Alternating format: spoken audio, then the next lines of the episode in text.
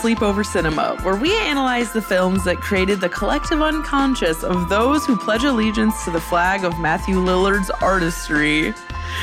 I'm Hannah Leach. And I'm Audrey Leach. We are the sister filmmaking duo, also known as Too Pink Productions, and we haven't stopped thinking about these movies since we first saw them. We're going to explore the good, the bad, and the nonsensical of the movies that first inspired our love for film in an attempt to answer the question are these movies actually good? And at the end of the day, do we really care if they are? Today we are talking about 1996's Scream. Ah! That's my scream. Nice. I, I was really convincing, I'm sure. Hello? Hello. Who is this? You tell me your name, I'll tell you mine. I don't think so. What's that noise? Popcorn. You're making popcorn? Well, I'm getting ready to watch a video. Really? What?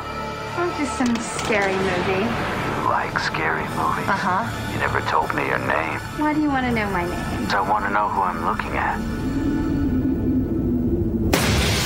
Someone is playing a deadly game.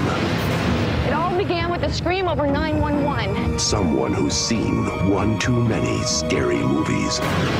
Now he's taken his love of fear Hello? Hello, Sidney. one step too far. Do you like scary movies? What's the point? They're all the same. Some stupid killer stalking some big breasted girl who can't act who's always running up the stairs when she should be going out the front door. It's insulting. You know what's been stuck in my head like all day? What? Scream from High School Musical 3. Oh. nice. and I just put together why that is. It's because of what we're covering. So, you're probably seeing, based off the title of this episode, that we are covering our very first horror slasher film today. Other than Jennifer's body. Okay, other than Jennifer's body, you're really right. You're really, really right. I guess um widely known as a horror or slasher movie. So yeah, we're covering this movie because the people asked for it, they demanded it, and also Hunter, Audrey's roommate and former guest on the pod for Charlie's Angels, is going to join us to share some of his passion and insight on Scream in the second half. So you get to look forward to that as well. Are you feeling spooky? Are you feeling Kinda. Kinda. I I I you got look spooky. I got a darker like lipstick thing, like lip liner and lipstick than I usually have on. And I also Nice. bought pencil eyeliner again. Like I'm like wow. it's on my waterline and I kind of forgot how good how much that can enhance yes. an eye look, but I just stayed away from it for a long time because it does usually go to my inner corner after a while. hmm Um, but like it really does enhance the look and it does make it more like witchy, I feel also. Yes. And- it adds some intensity. Yeah, the like 90s makeup look of like a berry, a berry lip and like smoky tan-ish brown. Like if your whole Mhm. lid is like tannish brown and it's like not no liquid eyeliner, that look to me is good. I was trying to give some sort of look. In fact, when I left the house, I'm wearing, I can't believe I'm about to say this, but I'm wearing skinny jeans.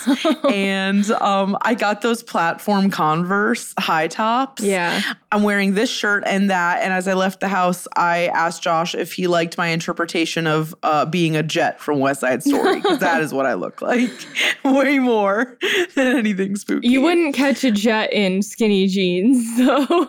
Yeah, you would. You totally would. They already wear skinny jeans. They're not like skinny jeans. They're not like skinny jeans in the way of Skinty? like of like jeans. our middle school.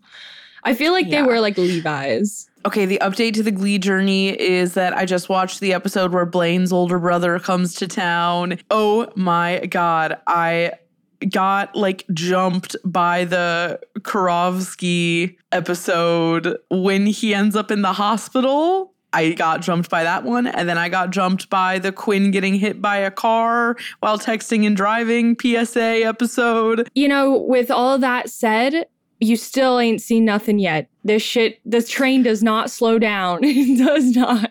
I'm sure. I, I actually was saying to Josh the other day, I was like, I think that we've finally entered the like downhill plummet of Glee. I think we're right on the crest Yeah. of the downhill plummet. Yeah. Yeah. I'm like I'm like 60% of the way through season 3, so that would make sense. Yep. You're Yeah. a lot of people would consider the end of season three to be the end of Glee. Question for the culture for this week. The culture is super sick right now. It's actually really bad, period. This I would like to hear input from from the audience ultimately. Did you ever have a slutty Halloween costume as a high schooler? This is an actual question for the culture. Well, what's the question for the culture? Did you have should a slutty you? Halloween costume? Well, but that's just a fact. Well, I didn't say, I didn't say, okay, fine. Should you have a slutty? That's such a stupid question. How do we feel about slutty Halloween costumes in high school? Maybe that's the question. I feel like that's kind of, it's almost the peak of the slutty Halloween costume. I mean, if you have a way to wear one, like if your parents aren't around or like you have like an actual party to go to, like then maybe. Right. But Right. Like if there are straight men in your life, then then you can have one. But otherwise, well, not can th- I'm not even saying that, but just like if do you have a venue? Do you have a place to go that isn't your own house? Do you have a venue booked for your Yeah, slutty like, Halloween That's costume? what I'm saying. In high school, the options are limited. My senior year of high school, I actually did. And I don't even remember what I was. All I know is that there are pictures of me in a maroon tank top undershirt thing, black sequined shorts and fishnets. It and was I'm supposed very to be clearly Lady drunk. Gaga. Oh, how do you remember that? I, I just remember one picture of that. I think I had the lightning bolt on yeah, my face. yeah. I wouldn't even count. I don't know that I would count that as slutty though. to be honest. it's not like you were I in a bra. For me, it was. No, no, no. For me, it was. For high school me, it was. Yeah. Which is saying it's pretty tame. Did you ever have one?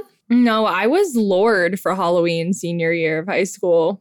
That is really, really tasteful. I'm not surprised. Everyone used to say in high school that I looked like Lorde, which was completely off base because I don't actually look like her, but we had curly hair at the time. And so that's why. Yeah. Um We, you and Lorde, the collective. yeah, because Lorde doesn't have curly hair anymore. It's really sad. Um just like Taylor Swift, they all forsake me, all the white women with curly hair. Sad. We will put something on our story or something asking for you to submit pics of your sluttiest Halloween costumes because what is Halloween without a good slutty Halloween costume? Very quickly, I am There's some items on the agenda we have to get to before we move on. We said we've talked about it in the past. We said we would follow up on it. One being Funny Girl with Lea Michele. I saw it after being rudely my tickets were rudely snatched from my claws because Lea Michele contracted COVID on the day I was supposed to go and I Yeah. I Well, actually went through the five stages of grief. Your tickets weren't snatched. Your opportunity to see Leo was snatched. But the tickets ultimately were snatched because they wouldn't let people buy back their tickets for another day at the same price. So it, it very much felt like your tickets were taken from you. I saw it. She was amazing. The show, Funny Girl, is bad. It just is. Like, it's not an entertaining Broadway show, but she did a great job. And I also have a conspiracy that they have been, and I don't know if this is the production or like Beanie's team or like something, but I have a conspiracy theory that they're taking down any bootleg videos of Beanie performing because um, I can only find audio of it. There's only audio of her performing with pictures, and there's no video, which makes no sense Hmm. because there is a a ton of bootleg videos of Lea in the show and I just Yeah. I just think that this is my conspiracy theory and I get it because like she would want to she I if I were Beanie I would also want the videos taken down so I get it Why? So there couldn't be like a side by side comparison? Yeah, and people are still doing that. They're doing it with the video of Lea and the audio of Beanie, and it is just it's just so unfair. It's like not a fair fight. And then the second update, I saw Bros. Last week, we talked about slightly marginalized celebrities blaming the failure of their art on the audience. um, Uh, and it was not good. And I'm so. it it, was bad. It was not good. With all of the good aspects of it, all of the things that should be helping it, I guess, it's kind of more like a good in theory and mediocre in practice thing. It's really hard to say I'm making a blockbuster rom com without box office drawn names.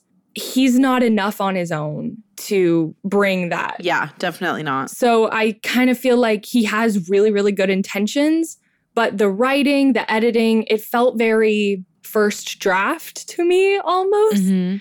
And I it sucks. Like I don't I don't want to shit on it, but it wasn't good. It wasn't very funny and it wasn't very romantic. So you're kind of failing on Yikes. both ends. Yikes. Yeah. For the most part, it's just not really for the t- people in their 20s. Like Billy's what in his Mhm. 40s. I think they might get Yeah. they'll probably get more of a kick out of it than like I do or that Yeah. gays our age do. Because it's it kind of felt like we were far past a lot of the jokes and like a lot of the mental state of like where they like are. trying to be mask and stuff like that. just like tackling those sort of topics from a very surface level point of view and it's like yeah we know like Yeah. we we we understand Yeah. Okay, getting into Scream. Okay, so let's get into the facts. Scream was released on December 20th, 1996, and was rated R. I forgot to get why it's rated R, but I'm sure it's gore, sex, thematic elements, etc. And of course, it was directed by Wes Craven, who is a ubiquitously known horror icon.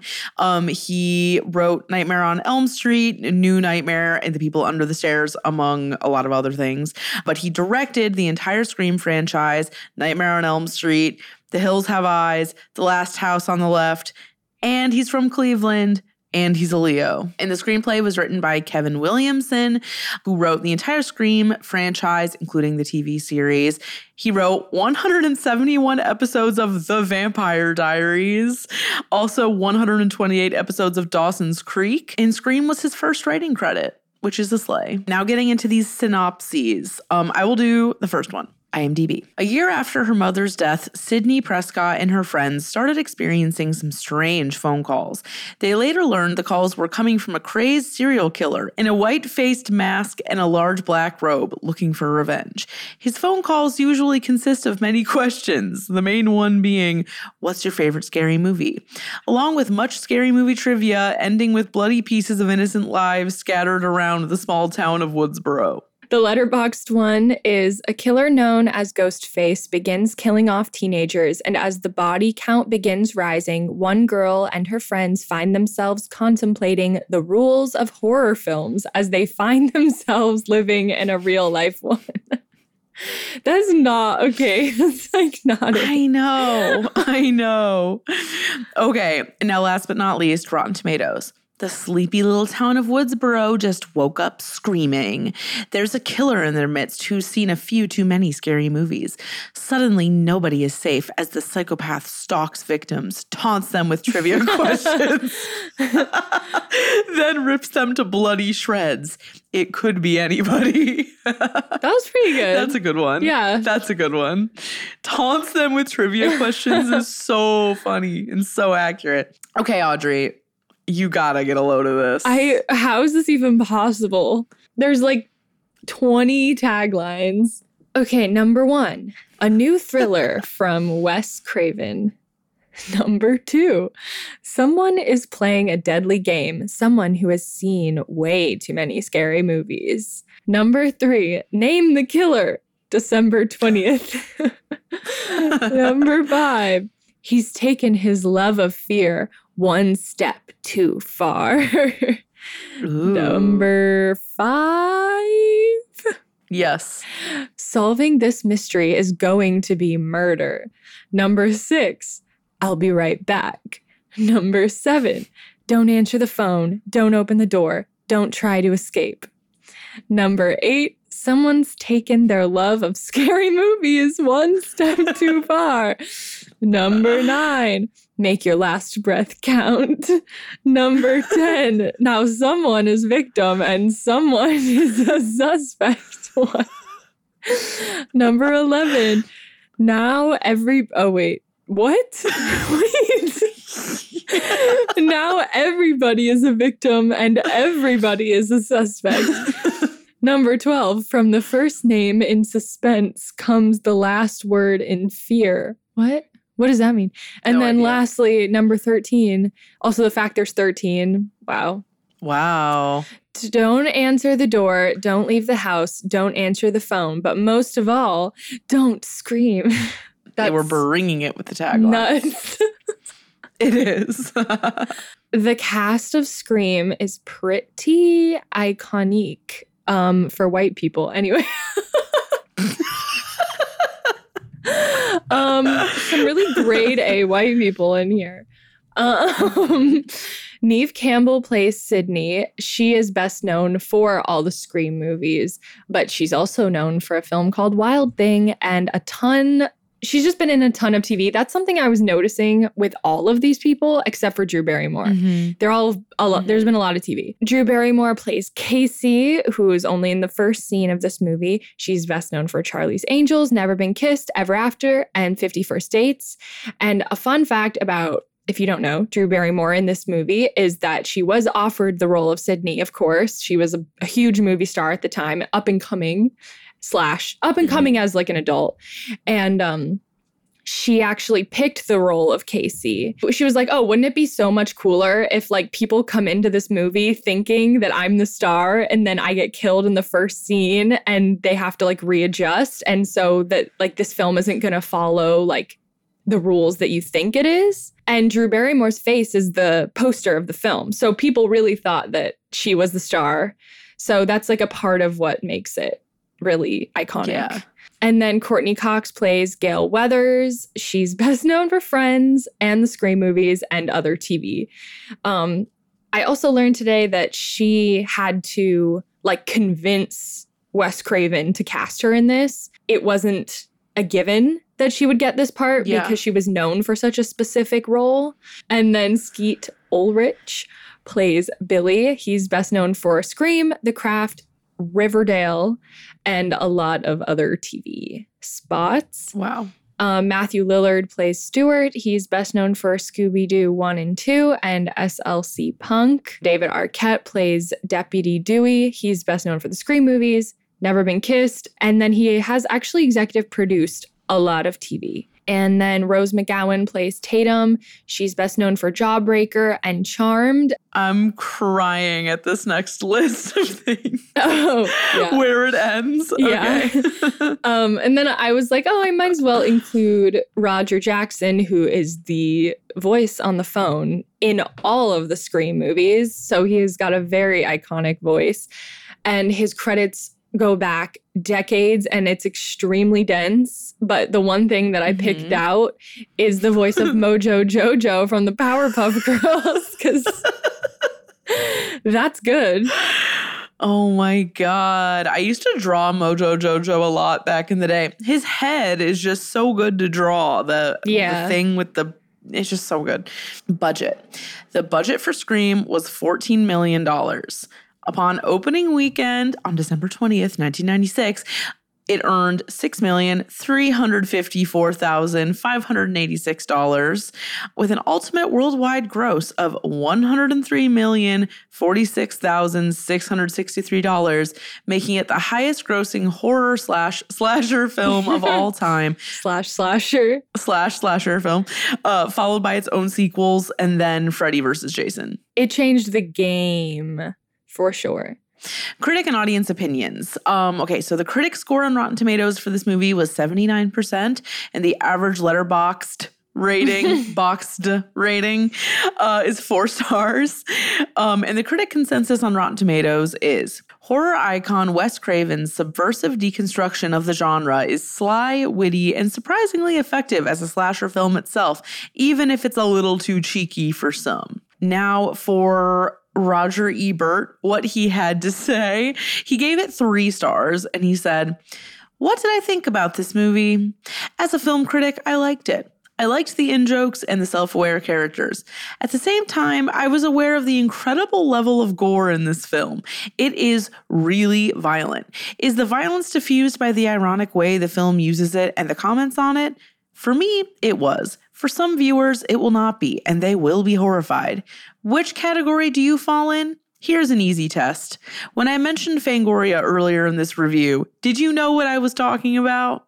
And then we have some other critics. Audrey, do you want to uh, play these roles? Okay, first, critic says poised on the knife edge between parody and homage, Wes Craven's Scream is a deft, funny, shrewdly unsettling tribute to such slasher exploitation thrillers as Terror Train, New Year's Evil, and Craven's own A Nightmare on Elm Street.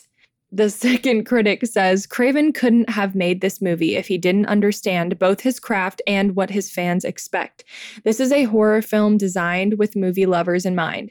Beneath all the gore and violence, and there's a lot of both, there's a keen sense of wit and intelligence which sophisticated viewers are likely to appreciate. And that makes this much more than a common slasher flick. Have fun and remember that movies don't create psychos, movies make psychos more creative. And the third critic says the picture is so full of cross references, self mockery, and movies within movies, including a stalking that's recorded on video, that it can't help turning into a precious two hour in joke. No one is wrong. Yeah, everyone, everyone's spitting facts. Okay, so now for Common Sense Media. They gave this movie four stars and rated it age 16 plus. They say it's a teen slasher parody that has strong violence and language. Families can talk about why Scream remains so popular. What's the appeal of horror movies? They also can talk about how the movie seems to parody and celebrate the teen slasher movie genre. How does it use humor to poke fun at horror movie cliches? And how does the violence make it a part of the very genre it parodies? How are teens portrayed here? Is this a realistic depiction? Why or why not? The audience score is 79%, which is really high.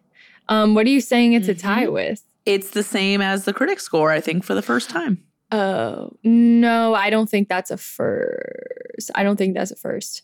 Okay. I would have to go back. Um, I would have to check every single episode ever done. but I'm sure you want to do that. yeah. Audience opinions one star on Rotten Tomatoes. Some person says, This is such a cheesy movie. I can barely get past the beginning. It was so lame. A slasher movie that's so easy to put together. You know who's doing what. It's not hard to figure out. A mortal person doing the killings is not scary. This movie is boring, and I give it a 1.5 out of 5. That's the best I can do. Next review 4.5 stars on Rotten Tomatoes. If you're looking for a smart, self aware horror film, then look no further than Scream. The film came out at a time when the horror genre was dying out, and it was a breath of fresh air, delivering a unique, inventive cinematic experience and is one of the most influential horror movies ever. And we're going to come back to that claim about it reviving the genre in just a second here. Two stars on Letterboxd. I wish it would have committed to being either a fun, absurd parody or a smart and subversive take on horror films that rises above the tropes of slashers and delivers a genuinely surprising and thrilling entry in the genre. It sort of attempts both, but not well. It's stuck somewhere in the middle and it doesn't succeed at either. And last but not least, 4.5 stars on Letterboxd.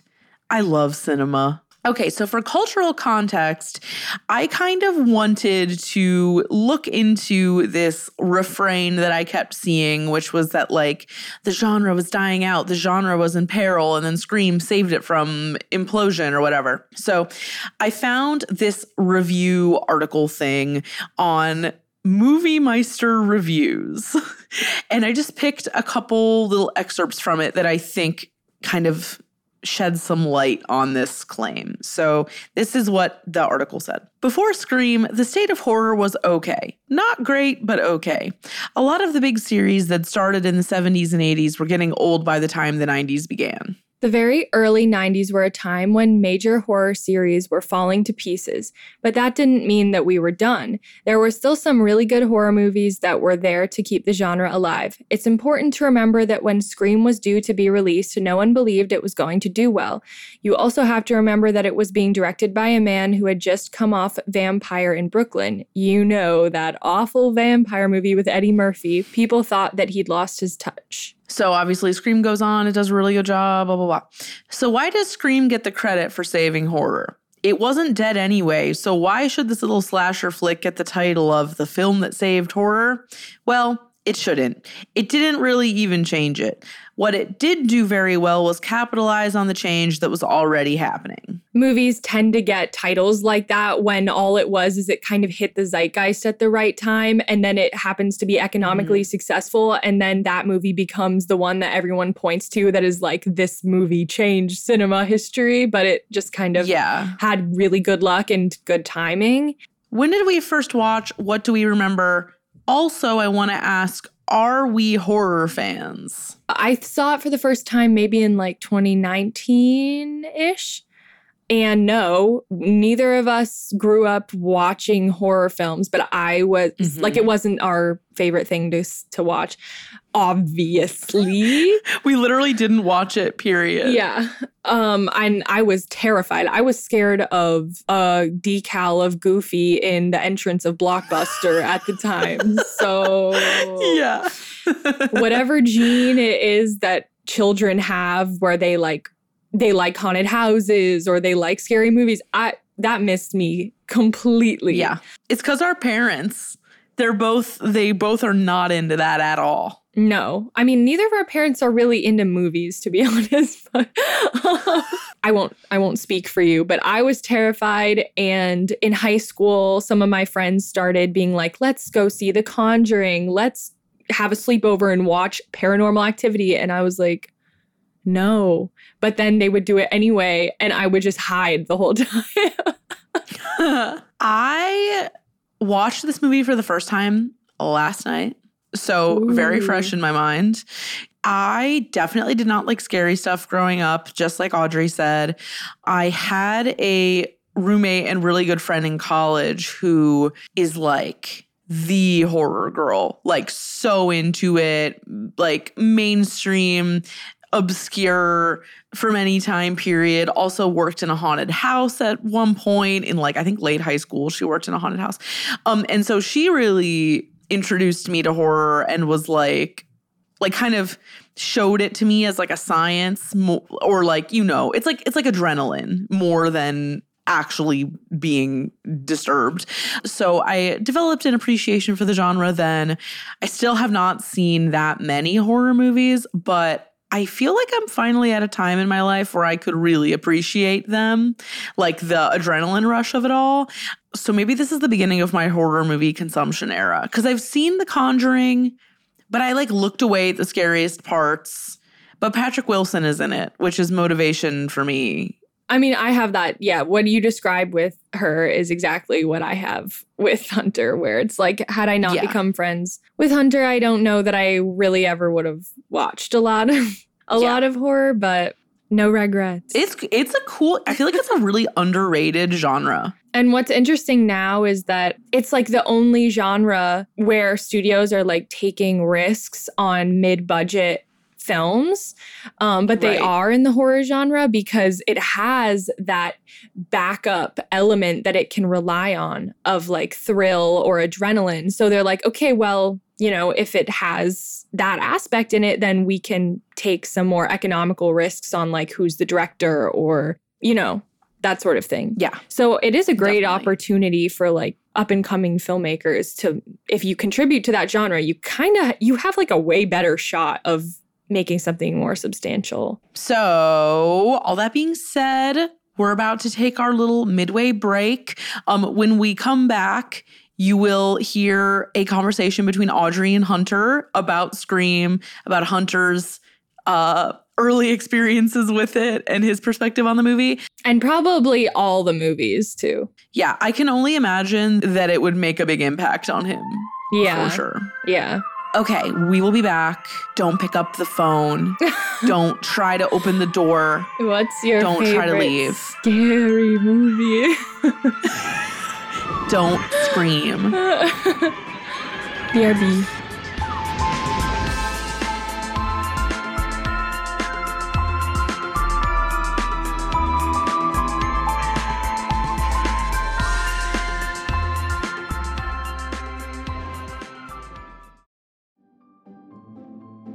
Greetings from Evergreen Podcasts. We're rolling out a listener survey and we want to hear from you. The information in the survey will help us gather statistics and in turn make our shows more appealing to advertisers. I know most people don't like ads, but this is one of the only ways our shows make money and help keep their lights on. We promise it will only take a few minutes, but the impact on our podcasts will be tremendous. As a token of our appreciation, we'll randomly select one lucky participant each month to win an exclusive merchandise package from Evergreen Podcasts. Head to evergreenpodcast.com slash listener survey to help a show and possibly get some free stuff for doing so. We can't thank you enough for the support. Now back to the show.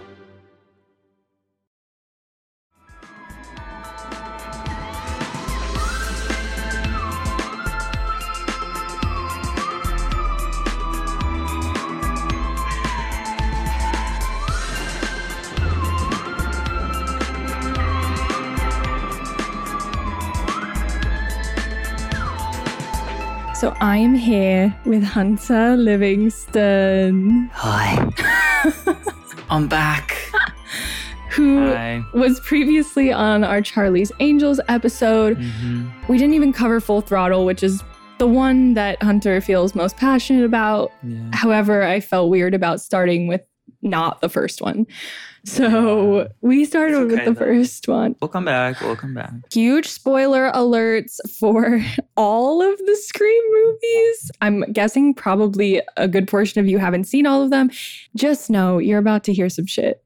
So, the reason that I wanted to bring Hunter back onto the Scream episode is because he has a history, nostalgia, knowledge, diehard fan thing for the Mhm. Scream movies that neither Hannah or I possess. And I feel like to cover this movie and to not have that perspective on the podcast would be like a little rude or like a little wrong. a little disrespectful. Yeah, because I want to bring franchise. reverence, you know. Please describe to us where you were, what the situation was when you saw the first Scream movie, if oh you Oh, God. remember. The first Scream movie, the very first horror film I can actually remember is like watching Final Destination in sixth grade. I feel like maybe I watched the first Scream movie and didn't see the rest of the series until later. Like maybe my mom or something showed me the first one. And then when I was like really into it, I like binged watched all of them. When do you have memories of like, I'm into the Scream movies? Probably middle school was Mhm. the first time that I saw all of them because the fourth film came out in 2011, which means I was a freshman in high school. And I saw that one in theaters. So definitely like eighth grade. I probably Okay. watched all of them. Like binge watched. Yep. And so that's when you were like into like the lore of it as well. Yep. But I feel like, I don't know, for Scream, I never got involved with other fans because I feel like everybody's opinions kind of bothered me. I was like, I don't need to hear yours. Like, I Yeah. have mine. Because, like, everybody likes coming up with their own, like, motives for the killers of Scream. Yeah. And I was just like, oh my God, none of these are good. So I'm not going to participate. And then, like, when I was making, like, my own little horror movies, I, like, did, like, a Scream thing. And I was like, Mhm. I'm making my own Scream movie. Yeah. I never joined in the conversation. Horror, the genre. Uh huh.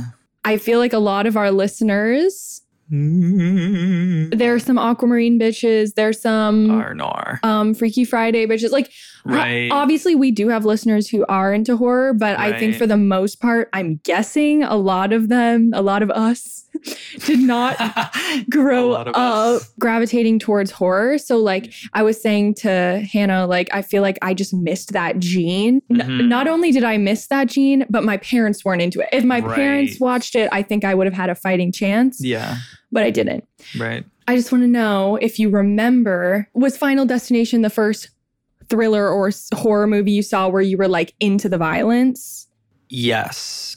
Well, I had always been into like the scary things like Goosebumps. I watched that in elementary school and I read Right. all of the books, all the Goosebumps books. So I was always into things that like used to freak me out. But I feel like sixth grade was the first year that my parents like allowed me to watch actual horror films. Yeah. And I feel like I just remember Final Destination so clearly because it was the first time I saw like really intense gore. And I was like, what is this? And I You've was literally- just like so into it. You've literally been chasing the high ever since. No, literally, nothing will ever be the first Final Destination viewing. I was in the living room, my parents fell asleep, and the movie was on, and That I just kept so watching. illegal. I know. I was like, I'm not going to wake them up. I'm going to keep watching. I think when they fell asleep, it was around when, like, what's his name gets his head decapitated. And I was Mhm. like so into it. I was like, oh my God, it's 9 p.m. You're like, Watch I'm this. sick.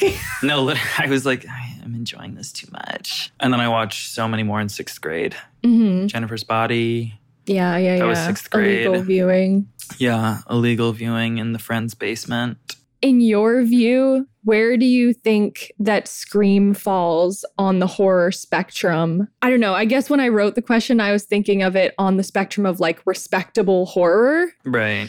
I think it's super high on respectable horror. Even though it's like people don't really find Scream actually scary, Right.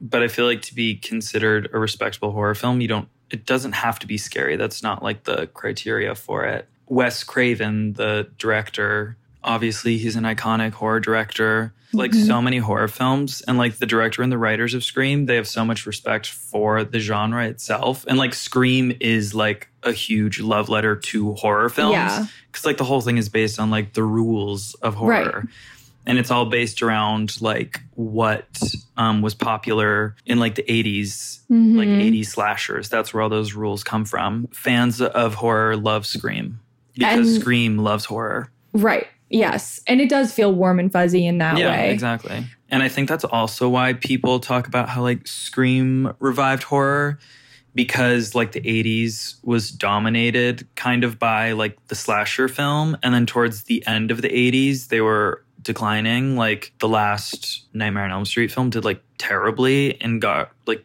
really bad reviews and they were just silly and it was like a like the slasher film was dying Mhm. and then like scream came in like the mid to late 90s and it kind of rewrote that narrative of Yeah. the slasher film they're like okay these movies did get bad towards the end because they are relying on all these tropes so like what if we poke fun at that and Yeah. it's like this is how you survive a horror movie yeah. Which Scream movie is your favorite? Mm. If you had to choose one. Such a tough question. And I've ranked them before. I really love the opening of Scream 2. Like to me, Yeah. that is like peak Scream opening for a film. Which which one like if the if all the movies were laid out in front of you, which one are you like I want to rewatch this? Obviously it depends, but Um, yeah, high rewatchability. I'm I guess the first one. Yeah. But that's not my favorite one. Very tough. I mean, I guess the first one is my favorite. Yeah. I guess like if one has to be, I can choose an element Yeah. from all five. Yeah. the first scream i think maybe the motives might be the best and i like the final showdown at the party um that whole end sequence i like a lot obviously drew barrymore in the beginning love it the second one is also the opening that i love in the movie theater I don't know. I kind of find the whole college campus aspect of it a little bit boring. Scream 2, I like that the killer is Billy's mom, but I don't like that Mickey is the second killer because he's kind of just thrown in. But I think that was because the script was leaked originally. And so people on the internet Mm. found out who the killers were. So then they just had to add throw something. in Mickey. Scream 3, I like that it takes place in Hollywood, even though people were like, what is this film? And it's kind of funny in ways Yeah. that the others aren't. Okay, the fourth one, the opening is good too. I do like how they're all at Kirby's house at the end. Oh my God. I love that. Hayden um, Panettiere. yeah, I love that. What's her name? Emma Roberts is Yes. the killer. That's like one of the best killers, I think. In Now Scream. that is something Oh, and I love the ending at the hospital. So good. If you need any motivation to watch these movies, please. You have to get to the fourth you one. You need to get to the fourth one. You have to. All my aquamarine stands out there, you can do it. Yeah, it's really true. I think my least favorite opening is in the fifth fifth one that just came out this past year, but I love this idea of a requel. It's so funny. A requel is basically a reboot and a sequel, and that's a completely new term that has come about in like the, The 2020s. past five years. Yeah, um, because of all of like the resurgence of IP and making so many sequels based off of existing Yeah. um, films already. So, like the original Screams had no idea what a requel was, but when Scream 4 came out in 2011, people thought that was the end Mhm. of the franchise. And then with this fifth one, they were like, we're going to reboot the series, meaning there's going to be more sequels now following this fifth one. It's still a sequel because it's still following the events of the Right. original franchise, which is why they called it Scream and not Scream 5 Yeah. because this is the first one Of of, a the new rebooted series. series. because now there's a new Same protagonist. world, new characters. Yep, same world, new Some same characters. characters. The legacy characters are there, and that's also a part of why it's called a requel. Right. Because it is a sequel, but it's a reboot. And that shit is confusing. And they also talk about that in the fifth Scream when they're trying to figure out who the killer is. Yeah. Because like the motives of the killer of the killers in like the fifth one is that they basically hate what they did with the newest Stab movie. They were like, Stab 8 is terrible. Like, they need to remake Stab 8. So then the killers in Scream 5 were like, we're going to make our own version of Stab Yeah. to give the creator something To work, to with. It's so funny. Oh and my then all the characters are like, oh my gosh, the killers are making a requel. Yeah. It's like so meta. Like if you're not somewhat have to be if you're not somewhat interested in like film talk, Yeah. it's probably not your franchise. Yeah, you gotta But be if you're listening to this, then you are. So you Yeah, know. exactly. I think you saw it three times in I saw it theaters, right?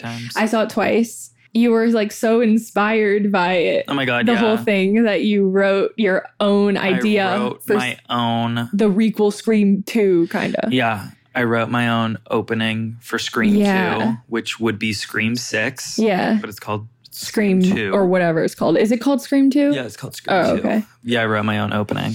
But I don't know if you should disclose the idea. of- No, I'm not going Yeah, I don't think you uh, should. because I don't want for the to public. steal it. But just know that it bangs. Yeah. Yeah. And then, okay, if you were to give some horror film recommendations to Oh, people who want to get into the genre and they Uh-huh. haven't, Uh-huh. what would you say? I feel like maybe something like The Sixth Sense would be good. Mm-hmm. The M Night movie because it's kind of it is a horror film, but there it's it kind of leans more drama than horror. It's like a drama with some horror elements in there. Mhm. And the twist is really good. It's like the most spoiled twist of all time. But that's like kind of a good intro to the Yeah. genre. The Conjuring is a good one. The Conjuring is like scary, but that's like a great example of a good popcorn horror film. So thank you, Hunter, for joining us on this discussion. By us, I mean me, on this discussion of Scream. Also, for anybody who is interested in independent short horror films, um, boy, do I have something for Boy, you. do I got a film for you. So, Hunter has written and is directing a short horror film called From the Flesh. On Instagram, it is at From the Flesh Film. And I'm producing it along with him. And uh, we'll be shooting it next month. There is currently a Kickstarter. The link to that will be in the description and in the show notes. From the Flesh is about a gifted teenage singer who auditions for the choir at a local youth ministry and she discovers discovers She she discovers- discovers she she discovers the sinister reason for their devotion when they ask to have her voice. Uh oh. So like when they wanna they wanna take her voice from Like her. physically. Like physically they are going to extract her vocal cords because they want that organ. Hey, and we're leaving it at that. I mean, that's very intriguing. We have casted Miss Kennedy Walsh as the lead role Noah in this film. Yes. And we're super lit about that. Yeah, very excited. Again, at From the Flesh Film, the Kickstarter link is in the description, and you could follow Hunter if you want to at Hunter Clivingston. Hunter Livingston. Hunter C. Livingston. Hunter C. like Charles Livingston. And thank you again for joining me, King. Thanks. Bye. Bye. Okay, I hope you guys enjoyed that conversation between Audrey and Hunter. I know I, for one, can't wait to hear it because I have not heard it yet. So before we get into our opinions, I'm going to give you a pop quiz and I feel like you should get these. I tried to make them like simple. If you know the answer, just say it. If you need the choices, tell me you want the choices. Okay. Number 1, in what fictional town does Scream take place? Woodsboro. Yes, correct. Num- I only know that because you just read it. in this Yeah. I, yeah. As we were, we you said it like three times. I was like, dang, she's gonna get that one because she's saying it. yeah. number two, what is Randy's number one rule for surviving a horror movie? Don't have sex? Yeah. Hey. Good job. Okay. And finally, how many seconds delay does the hidden camera at Stu's house have? 30? Yeah. Hey. Good job. Yay. Okay. I'm proud of myself. Yeah. I was paying attention. Aren't you proud of me? Yeah. This is what happens when you pay attention. so when I'm not writing shit down. Also, I'm pretty sure both of those things have like are disclosed really close. to they are. other. Yeah. Yeah. I guess overall, what do you think of this movie? I want. I want to ask you that first. Okay. I feel like this is not going to be well received. Are the thrills and chills good? I would say yes. Are they always that good? I would say no. There are some parts that are pretty fucking goofy, which I think is sort of on purpose. Totally on Like, purpose. Yeah, Yeah. like the one where it's like he's like in the woods and it does that like zoom into the woods. Yeah. like just I mean, it shit like is that. Like, it 90s. is funny. I, I guess this is like it applies to the whole thing. If you're me and you're coming into it with like only a few drops of understanding of the genre, it feels a little bit like hanging out with a group of friends where they have a bunch of inside jokes and you're like someone's girlfriend or boyfriend who's like standing there like yeah. haha yeah you know like you're included by proxy of getting the thrills and chills but like the meat and potatoes of it you like are Yeah. like what Yeah, that's so true. Um, like this movie is not for people who don't watch horror movies, like at all. So much of the dialogue has to do with horror movies as a genre. If you Yeah. Obviously when the first one came out, nobody had seen the sequels, but they just build on that and build on that and build on that in the next ones. mm-hmm. and it's like very fun. what they do with it is very fun. It becomes like a meta thing where um, eventually there's a movie made about Sidney Prescott's story called Stab, and the Stab movies become a series as well. So like it becomes Whoa. very meta. I can get into that. I think I think I just thought of a good way to describe how it feels. Like so this is a movie where they talk about movies a lot and like the rules of surviving horror or whatever. It kind of reminds me of when you see like a musical that's like about being in a musical. Yeah. Like Insider- chorus line Insider something. baseball or whatever it's called. Yeah, like that's kind of what it feels like. I just felt a little bit like, okay, I get it. Like, okay. But at the same time, I do not, I think that's a me problem, not a the movie being a problem problem. I mean, if it's not your thing, it's just not. Like, I get that.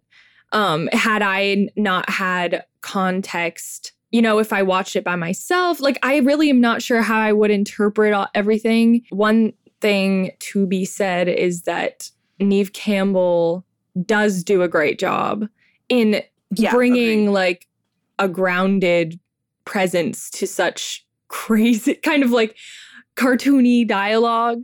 But did you enjoy the first scene though? Oh, I loved it. Yeah. It was amazing. It was so good. when you can just crank something out that's like that iconic, like damn. That's impressive. Even just like the hair. Yeah, like, this oh, wig like- choice. like this wig like it's just so good i i think the thing was that like i wanted to keep watching that movie yeah. you know but those movies do exist so Yeah. i can keep watching that movie basically Yeah, and the Um, truth is like that movie wouldn't be it wouldn't be a comment on the type of movie in general. And that's what Scream turns into. Right. It's almost not worth discussing things that are dated and or problematic because when it comes to like satire and a film that has elements that are making fun of itself, it's not Mhm. it's like the film is self-aware so like what's there's Yeah, kind of no hard. there's like no point in like judging the script from Yeah. that perspective I think that when we condemn things for being dated or problematic, most of the time that will only happen if it's something explicitly made for young people, like for kids or or young teenagers, because it's like okay, like the the the tub of lard line, for example. yeah Like if like for example, when that was like in the movie Sleepover, when they were like shitting on that little girl for being fat, like that's one thing. yeah Whereas in this movie, I'm not saying that like adult men deserve to be shat on for being fat, but I'm just saying it's a different, it makes a different impact. yeah and also the audience is different the audience is te- is adults for this movie and like you know obviously kids watched it too but i feel like you've got other it's just not the point to Yeah. me like It's at all not the point. I totally agree. Like if you're gonna have Um, issue with bringing up lard, then you're gonna have issue with actual killings going on. bringing trigger warning mention of lard. In terms of dated though, or whatever, this isn't even dated. I just love the home phone. oh, I know. I missed that. so you know how like a lot of the times especially like in scream for example like you see gore but you don't see like the act of the gore it's m- normally like the aftermath or like the stab Yeah. and then the shot Yeah. do you happen to know if like the advancement of CGI is like making it so you like see the active gore happen more Yeah. That's that is completely why.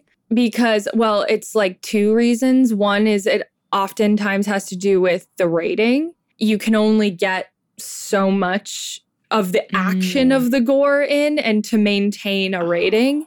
You'll notice that more I feel like more often in like horror PG-13 movies. So there's Yeah. that and then there's the aspect the like craft aspect of do we want to figure out how to do this effect practically or do we want to leave it up to sound effects and you know the action of stabbing Yeah. or whatever. Sometimes it might be a stronger choice to leave it up to the imagination than to mm-hmm. try to capture it. What i'm saying also is that there's another issue which is kind of like I won't go into it too much, but like the the VFX industry is like kind of reaching critical mass right now where because those workers aren't unionized and Yeah. the demands of that industry it's like you have less and less time to do more work than ever before Mm-hmm. and so, and like, you know, a really huge example of that would be like cats. Like, cats is what happens when